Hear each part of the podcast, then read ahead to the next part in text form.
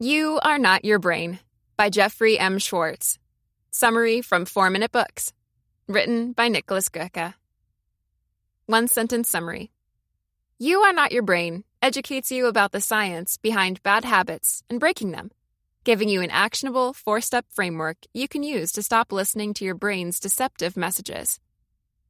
Favorite quote from the author Your mind is your biggest ally. Jeffrey M. Schwartz.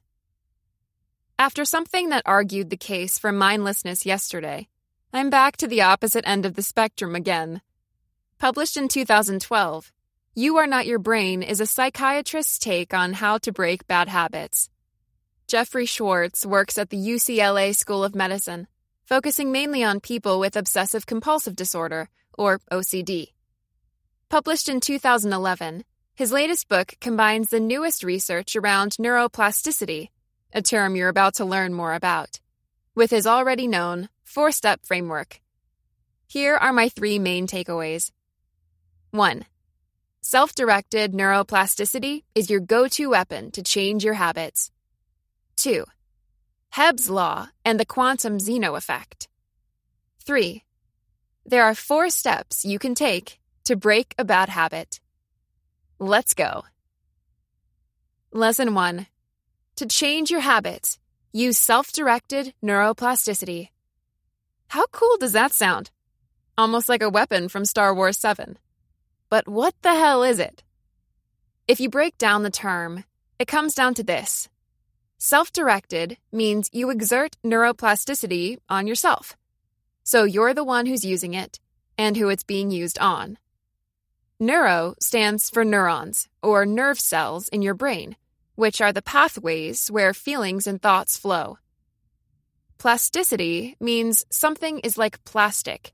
It is firm initially, but can be formed and changed by using the right tools. Let's pull it all together. You can change the pathways in your own brain, and you can do it yourself. This means even if you're stuck with a couple of bad habits right now, you can change them. Just because your brain is wired in a certain way does not mean that this wiring defines you.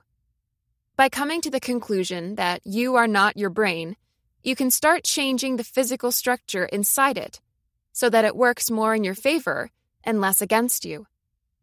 This is what happens when you hear stories like the one of Christopher Reeve, famous Superman actor, who changed his mindset after becoming paralyzed until eventually moving again.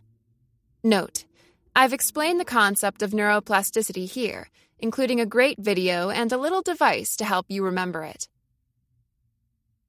Lesson 2 Hebb's Law and the Quantum Zeno Effect.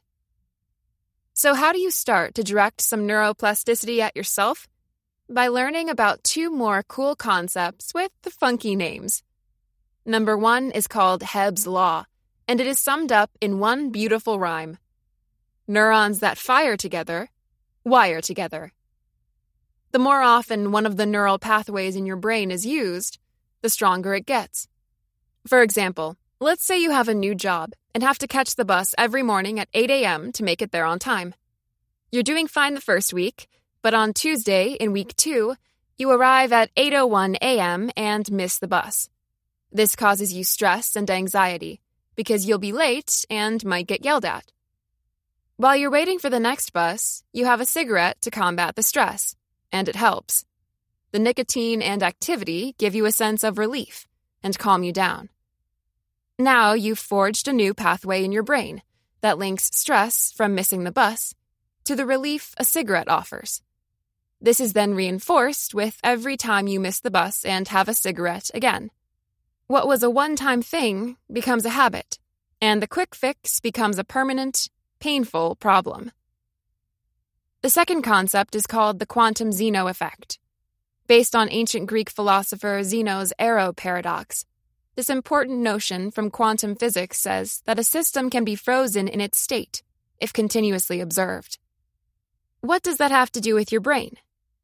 If you are mindful of your bad behavior and observe it as it happens often enough, it will stop Hebb's law in its tracks and give you enough time to counteract it. Then, by consciously changing your thoughts and behavior, you can rewire your brain with a better habit. Lesson 3 Take these four steps to break a bad habit.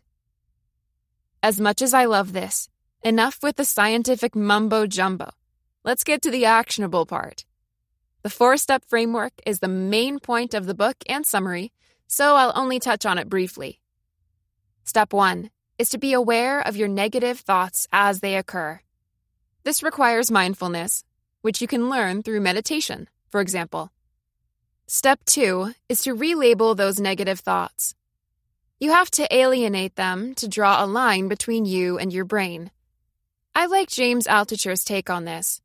Just label your thoughts into one of two categories useful or not useful. Step 3 is to refocus your attention on a positive activity, like writing, taking a walk, or calling a friend, to show you you can proceed as normal, even when the bad thoughts show up.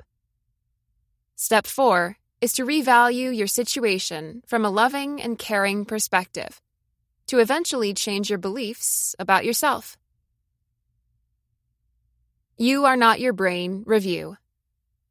The terminology this book uses is brilliant.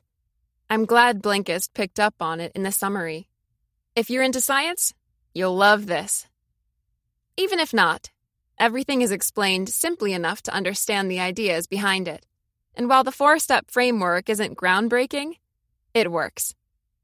I knew Hebb's law, but the quantum Zeno effect was big news. I feel well informed and the summary does a perfect job at giving you enough to know whether you want to get a copy of You Are Not Your Brain. What else can you learn from the blinks? Where these deceptive brain messages originate from. How shockingly far self directed neuroplasticity can get you, according to one woman's brain scans. What the four steps are not meant for. More details on each step the best way to make sure you can always refocus when you need to. Who would I recommend the You Are Not Your Brain summary to? The 21 year old smoker who picked up the habit before knowing about its harmfulness and now wants to change. The 34 year old recent graduate with a curiosity for science. And anyone who struggles with overthinking things.